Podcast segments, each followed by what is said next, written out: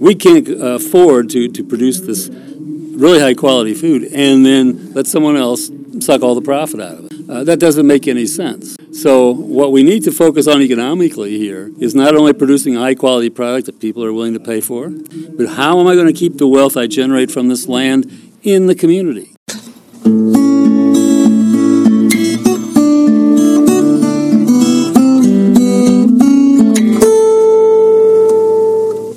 Welcome to the 300th installment of Ear to the Ground, the Land Stewardship Project's podcast on family farming, regenerative agriculture, community food systems, and local democracy.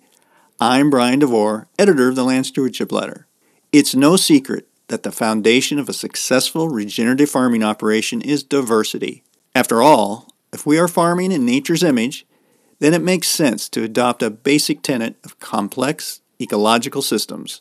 The key role diversity plays in a successful farming operation has become particularly clear in recent years as a result of climate change, the COVID pandemic, and geopolitical upheaval. As Central Illinois farmer Dave Bishop likes to say, diversity is the antidote to adversity. Bishop's Prairie Earth Farm is certainly putting that philosophy into practice. Along with corn and soybeans, the 450 acre certified organic operation produces vegetables, beef cattle, pork, flowers, and small grains such as wheat. This farm started out as a pretty conventional operation in the late 1970s, but a devastating drought in 1988 sent the Bishop family scrambling for a way to add more resiliency to their business. They began by reintroducing livestock into the operation, and other enterprises followed in subsequent years. The products from this operation are direct marketed, and Dave is a master at identifying profitability in hidden corners of the farm. Like when he realized huitlacoche, otherwise known as corn smut, could make a diseased looking corn cob worth five bucks in the specialty food market. Dave emphasizes that diversifying a farming operation isn't just about throwing spaghetti at the wall and seeing what sticks. One needs to make sure various enterprises play well together agronomically and economically. The farmer feels strongly that diversity in marketing and sales options is also key to success. Prairie Earth learned that the hard way when the pandemic hit and restaurants shut down. Within seven days, vegetables sold to restaurants went from 30% of their market to zero. That lesson taught Prairie Earth that they couldn't do everything and that they needed to work with other businesses in the community to provide the kind of processing, marketing, and transportation infrastructure that allows farms to be profitably diverse.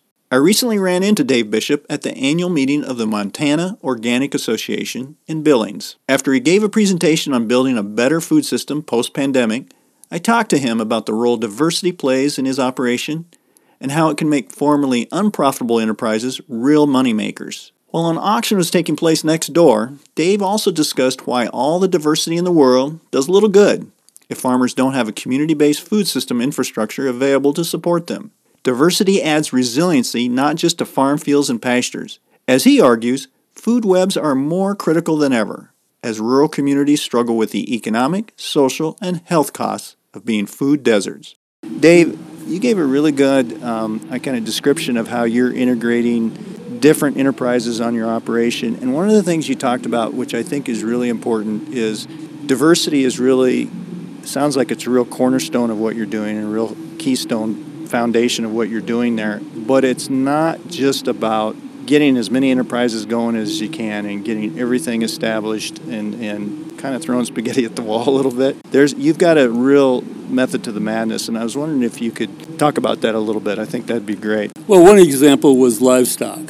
Uh, you know, we livestock is a fundamental component to any kind of regenerative form of agriculture, and finding ways to utilize different kinds of livestock to complement each other is really important rather than saying, well, I'm just going to get a bunch of cows and that's all I'm going to have. All right, but if you add some poultry to that, they could follow those cows around and finish spreading the manure, eat the fly larvae out of the manure, lay eggs, and pay you for doing it. If you're feeding your cattle in the winter someplace and you come up with a big pile of manure, getting hogs in the summer not only produces a good income, but they compost all that cow manure, and they do it free. And not only do they do it free, they pay you for doing it. And so, looking for all these ways I can work, make things work together. Uh, it's it's this really dispiriting to me when people get two or three kinds of livestock and then they separate them out in different pens so they can't come in contact with one another. Well, you know, you're, you're, you're missing a huge part of not only the profit that could be realized in that system, but just the synergy of it. Everything working together. Getting out of the monoculture mindset is just hard. It seems like we've come into this idea I do one thing with this, and I do one thing here. And I can't, I'm not even going to think about trying to put them together and make something that's more than just two. And that's too bad.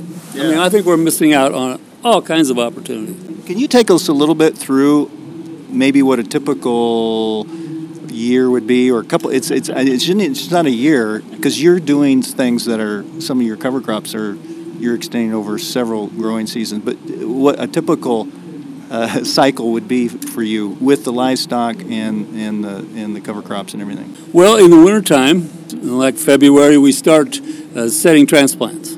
Now we have uh, maybe one or two hoop houses that are empty. Some of them will have like cool season crops in them. Some of them will be empty. All right, those are the ones that we're going to put poultry in. We're going to start some poultry in there, because one of the problems with hoop houses is is you raise vegetable crops all the time, very in a very concentrated way. You build up these soil-borne pathogens and pathogens and diseases, mm-hmm. and you can't saturate it with some kind of toxin. We have seen people use heat to do that, but the better way to do it is just take them out of vegetable production for a season, put a cover crop in there, raise poultry in there. They'll fertilize that thing for several years, and they'll break up the disease and pest cycle. And, and you're producing a very highly profitable crop because greenhouse space is, is expensive space. So I need a high, high value crop in there. But a crop doesn't have to be a plant necessarily, it can also be an animal and poultry make the perfect yeah, example yeah. Of, of, ways that you can think. I don't like to use the term think outside the box because it's kind of overused, but you need to think outside of the monocultural box at least. Yeah. And think uh, how many different things can I do and how will those things all work together to give me more than I could get if I had each one separately. A really another another nice really example you gave was your wheat your your use of your uh, use of wheat and cover crops. I guess it was was it red clover. Yes, medium red clover yeah. as a, a, cover crop that's frost seeded into fall planted wheat. So we'll plant wheat in the fall. We'll come along February, March. I'd like to do it ideally on a snow covered ground if I can do that. And uh, then in our part of the world, uh, about the 4th of July, 4th to 10th of July is, is, wheat harvest. And so we are hoping to have that, that cover crop about 16 inches tall by that time. And we want it to be thick, so I'm going to overseed it. And the reason for that is that particular variety of wheat is tall enough to stay above it, but it's also very weak, stalked. And if I have a bare spot, the wheat's going to just fall over. So the wheat's, the cover crop is holding up, literally, the crop and the crop is staying high enough so that I don't have to worry about getting green matter in with the combine. Yeah. But now my cover crop or my wheat crop comes off, and I've got this beautiful 16, 18 inch tall stand of red clover. I want to maximize the value of that clover. And the way I can do that is not only economically by grazing and putting pounds on beef cattle, which is, right, but a lot of that uh, red clover now is going to be processed by a cow. All right, the cow's going to eat that. It's going to process that into a product that is more valuable than just the green cover crop. So I'm adding value through the manure as well as the cover crop. And that's kind of, if I do that well and I do that right, I can see year in and year out an increase in both the yield and increase in both the weed control because I'm smothering that out and I'm producing a high quality, well marbled meat the customers want. And uh, in our area, when people talk about grass finished beef, not just grass fed, grass finished beef, uh, you have to really be careful that you get a rate of gain that's high enough to marble the meat, or you'll have uh, some really tough nasty. Yeah, yeah. And you know that's uh, not not a good business move there. But we can gain three to three and a half pounds a day on a beef cow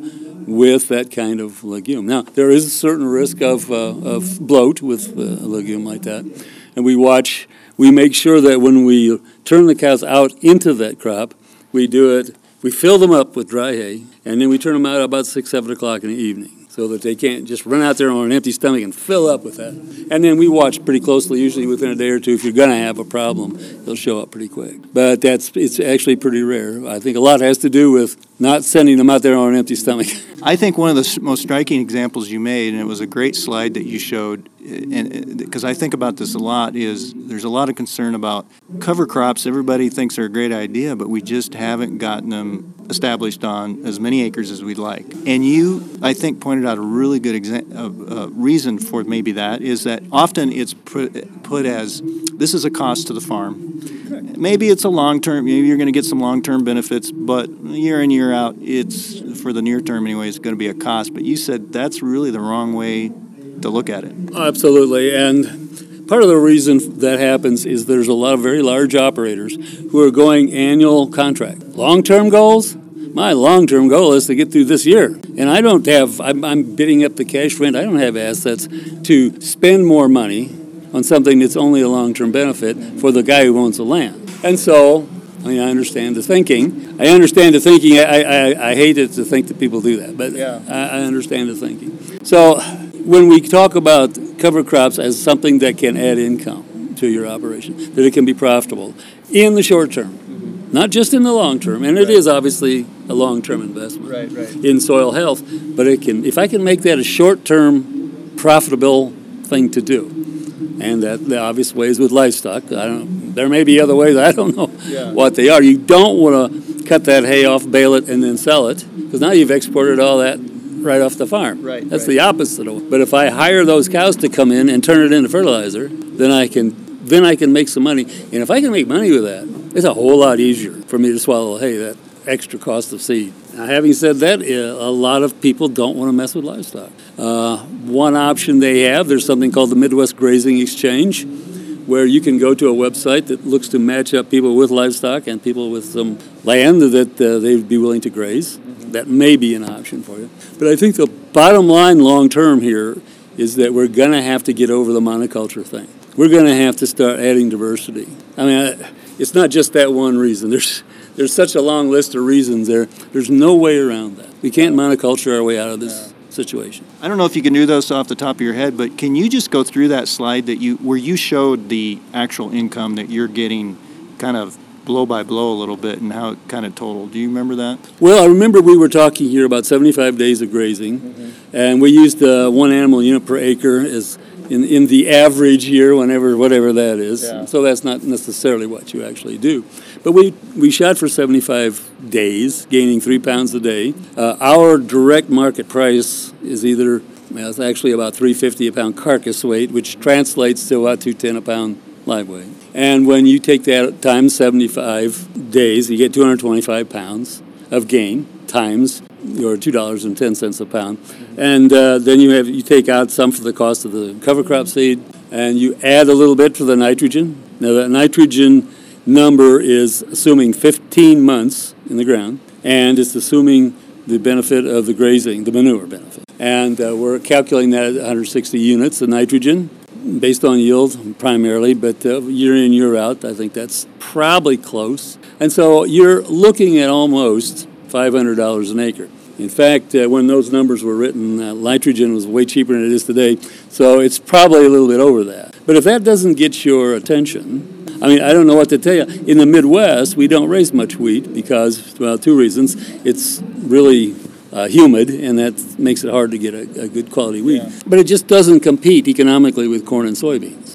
Now, if I can add that 500 bucks to that acre, now it competes with corn and soybeans. And so now we have a reason to go that extra mile to do that extra work because we're seeing the real advantages of it. And the diversity part of it, crop prices tank. Well, livestock is a whole different category. And since I'm working in a direct marketing environment, the consumer doesn't, you know, the prices don't change wildly like they, they, Right. they change somewhat, but they don't change to the extent that it does if you're in a commodities market. Uh, when you're growing uh, food grade wheat and you're marketing that to, in this case, another uh, farmer who's got a mill. Well, that's a much more stable price situation too, because his price is pretty stable, so he can afford to pay me a fairly stable price. It's stability throughout the system. And there again, this commodity market has got us hostage, right? We, we say, oh, there's a price for corn and soybeans when I'm planting, and so I base my expectations on that. But when harvest time comes around, often that the whole picture changes. Well, in this in this direct to consumer world, those prices change a little bit, but they don't wildly, you know, fluctuate like they do in the commodities market. Now, this is, you know, speculators are making money off this. Well, that's fine. I don't have anything against speculators, but my business profitability is my business. I'm not here to make money for someone else. And so, speculator, good for you. I, I wish you all luck in the world, but not at my expense. Could you just take us, just do a rundown of how many acres you're farming and the different enterprises you have uh, uh going right now? Well, we are running 450 acres right now, 350 of which is home place, if you will, and then there's another 100 acres uh, north of there that's farmed separately. That's where our flower farmer is operating in there. Uh, enterprises include uh, some vegetable crops, and that that amount varies due to the pandemic. We were at around 80 acres and 16 full-time employees, and all of a sudden we're at about 12 acres and maybe six yeah. because there's just no. And so that illustrates well, I think, and other reasons why the diversity really helped us out because we also have grain, we also have livestock enterprises. We didn't bet everything if we had bet everything on vegetable crops sold to, to uh, restaurants, well, we'd, we'd be doing something else. Yeah. And so that's just another example. You want to have a, lots of different things going. Some things will fail, but not everything. And some things just won't mesh. Uh, that's one a point you really made. Mm-hmm. That's that's absolutely right. Some things just don't. And uh, if you allow yourself to get into that vulnerability, sooner or later, you're going to get caught in the bad spot. Do you have an example of something that you tried out and it didn't mesh, didn't quite mesh? Uh, we tried an awful lot of things that didn't uh, last too long. Certainly, when you're in vegetable business, uh, one of the things I guess that didn't work was that we thought we could do everything. We could grow vegetables, we could process them, we could market them, we could haul them, ship them. We, we could do everything. Yeah. And that worked pretty good until the pandemic hit. And then what we're realizing now and what changes we're trying to make here is that we need more infrastructure so that we don't have to try to do everything and we don't take all of that risk. So we're working uh, with something called the Farm Fed Co-op. It's a community that's starting a cooperative. And again, this is one of the things it's starting with is getting food in the public school because that's a kind of a stable market. And so, all right, let's eliminate whatever things we can that are unstable and, and create as much stability in the system as we possibly can. And uh, so I think that is what we're going to be looking at as we move through this pandemic and get on the other side of that. We're still going to need that infrastructure. For example, uh, green beans. You know, one acre of green beans picked by hand is an awful lot of green beans. 80 acres of green beans with with automatic pickers, that's doable. All right? So maybe if we have this infrastructure in place, my neighbor, who's a corn and soybean farmer, he might say, well, you know what? I could do 80 acres of green beans or sweet corn or some other crop. Now we can scale up total volume in a way that's doable for other people who aren't as goofy as we are when it comes to right, right, right. how we're trying to farm. Mm-hmm. So I think that's going to be an important part of our future and a necessary part because I think, especially with schools, you know, the, the lack of nutrients in our vegetables. I had a slide showing that. Uh, you know, we're feeding more and more stuff that has less and less food value in it. And that's bad enough for old geezers like me. What about little kids? What's that going to mean for them when they're five years old or six years old and they're eating that kind of stuff? Are they going to make it to 70? you know, that, that is, that's a big deal for me. Yeah. Well, and speaking of food and marketing and schools and, and the pandemic, one of the really good pieces I think you talked about was you've uh, worked with and you're familiar with the work of Ken Meter, mm-hmm. and I'm yes. very familiar with his work as well. And he's really done a good job of pulling out statistics showing that there may be a lot of economic activity that agriculture is producing in our rural communities, but that wealth is being sucked out of our communities. And you really feel strongly that there are ways we can maybe develop a food system that keeps that wealth generating locally. There is no question about that. We need that. That's just about as high a priority as actually growing vegetables that have nutrients in them. We can't uh, afford to, to produce this really high quality food and then let someone else suck all the profit out of it. Uh, that doesn't make any sense. So, what we need to focus on economically here is not only producing a high quality product that people are willing to pay for, but how am I going to keep the wealth I generate from this land in the community? And that requires me to do value adding and marketing in my own community too, as well as just growing raw materials and then letting somebody else have 85% of the profit of it. it. makes no sense to me. So what Ken has done is a wonderful job of pointing out just what those numbers are. You know, if you're wondering, well, in my area, what does that really mean? Well, you can go into his website and you can see what that really means. You can put real numbers to what size of loss that we're experiencing. And that matches with what you see when you drive through rural America and you see all these boarded up small towns and barns in the middle of cornfields with a roof caved in. That's how we got here. That's yeah. how we got here. Yeah, you had a good example. I think you said 32 counties in, in Illinois. 32 counties in Illinois, and uh, Ken did a study in 2011 on that and found that uh, we were bleeding about $5.8 billion a year just because we were letting someone else value at a market. Yeah. And I, uh, I asked him in 2018 if he'd do an update on that one for me, which he did, and it was up to 8.8 billion dollars. and it's like, Oh my gosh, from 2011 to 2018, things have gone downhill that much. Does that match what you see when you drive through rural America? Sure does. So what you're doing is really, uh, you know, I was sat in that uh, presentation you gave. People got really excited about that, and I don't know how many other farmers you talked to and other kind of small business owners and, and folks who are maybe looking at some of the who are thinking this way but I mean, how positive do, do you feel? Do you feel that there are some changes occurring, or do we just have a really lot of work to do yet? Well, we have a really lot of work to do yet. But yes, I'm, I'm optimistic. And one of the reasons I am is because when I see our major universities shifting focus, that tells me we're headed in the right direction. Because we really need the ability of the university to do research you know, we can't just guess at stuff. Yeah. We need somebody who's able to do research. We need an institution that's able to educate our young people and, and take this information and pass it around.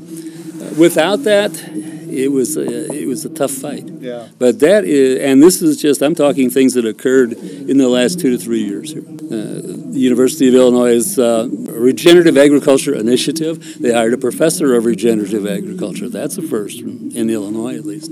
When you see Purdue, U of I, and Iowa State, our three biggest ag universities in the Midwest, form a diverse Corn Belt project. Here, we got to get more diversity in the Midwest. Well, that is fundamental to any of these things that we've been talking about. Diversity is just like the basis of everything. Without it, you, you go nowhere. Yeah. And so that kind of thing gives me encouragement. Where I teach at Heartland College in Bloomington, this two year certificate program looks at what about young people that just want to farm? Mm-hmm. Maybe they got a degree, maybe they can't afford a degree. All right, here's a two semester program that's very targeted. This is what you need to know. Take this, and you you can go out there in, in, in two years without having to spend a million dollars of debt, and you can learn what you need to know. Yeah. That is the kind of educational opportunities we need. And the other thing is, we as farmers need to partner with the universities and allow them to do research on our farms so that they can do research in real life places. You know, not in plots that somewhere have nothing to do with anything. This is right on the farm. And, uh, you know, those are things that, that really change things. Well, that land grant mission, that's what it's supposed to be all about. Well, yeah, but you know, it hasn't been for it hasn't been no. for quite some time, and it's just to me really encouraging when I see that change. You know, oh my gosh, uh, I, I don't think there's a single other thing in the last two years that encouraged me more than just seeing that happen. And are you seeing a lot of you must with your teaching? You must see a lot of young people who are really interested in these things. There are a lot of young people that are interested in farming. There are, in fact, in uh, one of the universities, they had six, 763 students in the ag department, and 75 of them were traditional farm kids. All right, now suddenly you have got all this large demographic of kids who really probably aren't interested in corn and soybeans. Well, what are you have to, what do you have to offer them in place of that? And if you say, I don't know, your ag department's in serious trouble. So, kind of in a way, they are forced to look for other alternatives. What, what do you want to do? And then, all right, if you want to grow vegetable crops, we need a horticulture program that really works. If you want to grow livestock, it's going to have to be something else other than how do you run a CAFO? because they're not going to run a CAFO. How do I integrate livestock in the operation? And then we're, better placed to, to have that conversation with young people, but in the university. Yeah. And because this always strikes me so much because I see it so much in the Midwest and, you know, in states like Illinois, Iowa. I'm from Iowa originally, Minnesota, where you have all of this, some of the richest farm ground in the world, and you have in, in when, I think it's more striking, even more striking, when you see a farm like yours who's showing that there is this diversity of food that can be produced for the local community. But it is so striking that so many of these communities are basically food deserts, and it's all of this great soil and all these, you know, really people who know how to raise food and all that. But we have this uh, some of the worst food deserts in some of this this this place with this some of the the deepest and best topsoil in the world. Yeah, that you know, there's there's no logical reason for that. That's just abuse of the land. I don't know how else to say it. You know, if you have this incredibly fertile, eight foot deep black topsoil, and you manage to turn it into something that's basically holding up a plant, how are you going to blame Mother Nature for that? Yeah. I mean, you know, let's face it, that's just, there's no reason for that whatsoever. And, you know, I, I just hate that just kind of makes you sick to your stomach when you see something like that. Let me hit you with a question, okay? One of the criticisms leveled against local food systems was, well, you know, local food systems are great, but they can't supply everything, right? What about coffee and bananas? Yeah, that, that, probably doesn't grow in Montana, right? Right, right. So your local food systems can't really supply everything. Now, would you agree or disagree? Here's the way I would. Thanks a lot.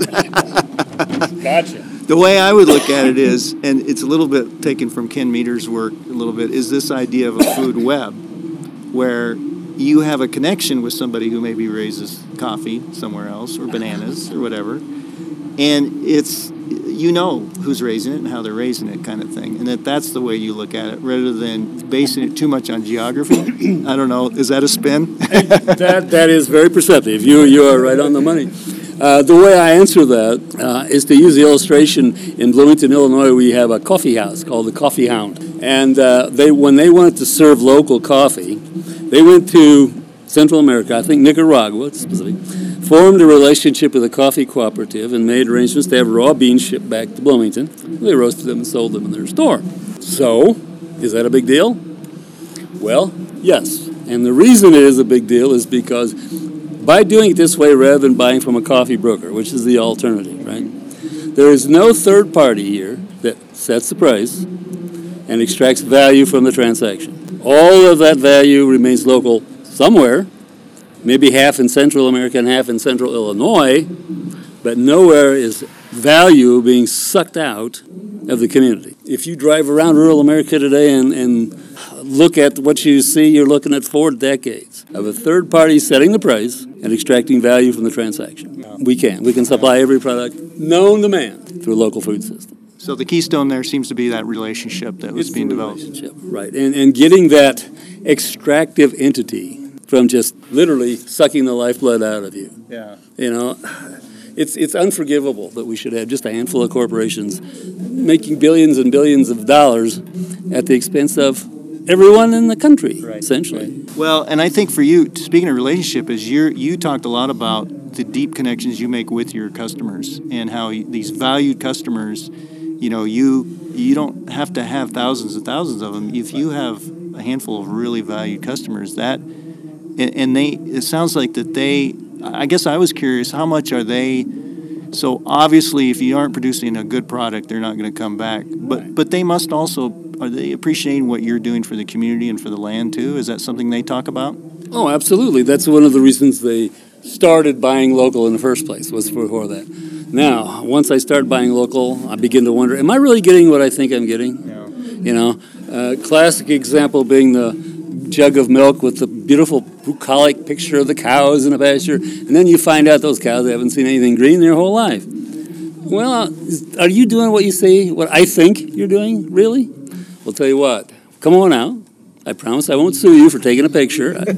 come on out and look for yourself. And uh, while you're here, you know, bring the kids out, have an enjoyable day, wander around the farm. Make this a destination. Now you have a connection with that person that produces your food in many different ways. And uh, next spring we'll have a big plant sale, and we'll have somebody, we'll have some live music, and we'll do yoga in the lawn, and we'll we'll have just a fun day. All right, and, and this is the type of thing that, that formulates relationships rather than just customer. And once you start that, once you begin to appreciate all of that, and you're getting this good food too, sure, that Yeah. changes everything. Yeah. Well, it sounds like you saw a little bit of that, and you, you uh, did a, an exchange in Europe. You visited Europe and, and saw some stuff that uh, really struck you. That was an eye-opening experience, and that's why I proposed to the uh, Montana Organic Association that they try to sponsor these types of what I guess you would call uh, research trips. When you get outside of your own little environment and you start looking at how other people do things, first of all, it's really eye-opening, you know. And there are a lot of different ways to do things, and in some places of the world, they're way ahead of us. Some places in the world they're not, obviously. But the perspectives that you'll get, the relationships that you come across by getting out of your comfort zone and just going and looking around the world, I think especially for young people, need that. Need to get out of their own little world Yeah. and find out that, that, about that great big world out there. Uh, that just changes everything. Yeah. You just give an example. You had a couple of co- really good examples of something you observed, I think, in Germany. Well, one of the things was the 160 cow dairy right in the, literally in the center of a town of 3,000 people. And of course, the first thing that comes to mind is, gee, if I went home and I proposed to you know, a city in central Illinois that I should do that, you know, they'd have me locked up in a straitjacket. but it's not a big deal over there because that's that's what local f- food system means to us Yeah. and yet we we see things through our own lens so narrowly sometimes. It's really hard to get that lens out of your way and look out there Right. and see what's going on out there. Yeah. Well, and I'm thinking those people see that 160 cow dairy, they see that it contributes to the local economy, it's producing food for the local community, so it gives them a reason to support farming, you know, and food. And it ga- makes them understand that just because you have 160 cows in the middle of town doesn't mean it stinks to high heaven. And they had some hogs in the middle of town, o- out, out on pasture. They don't stink. Yeah. But in this country, we associate hogs with places that smell so bad you can't get within two miles of it. Right. Well, that's a design choice. That's not inevitable. You can design a hog barn to stink to high heaven, and you can design one not to. Your choice. It's not inevitable. Okay. and you know that's just one of the things that people come back thinking, "Wow, wow, they can. You can do that." Yeah.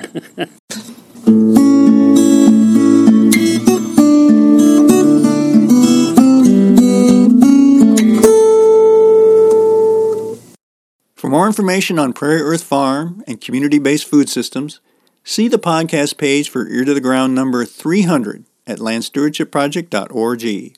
If you have comments or suggestions about this podcast, contact Brian DeVore at bdevore at landstewardshipproject.org or you can call 612 816 9342. By the way, it helps us greatly if you can give Ear to the Ground a rating on iTunes, Stitcher, Spotify, or whatever podcast platform you utilize. Thanks to Laura Borgendale, a Western Minnesota musician, for Ear to the Ground's theme music. And a special thank you to all of Land Stewardship Project's members who make initiatives such as this podcast possible.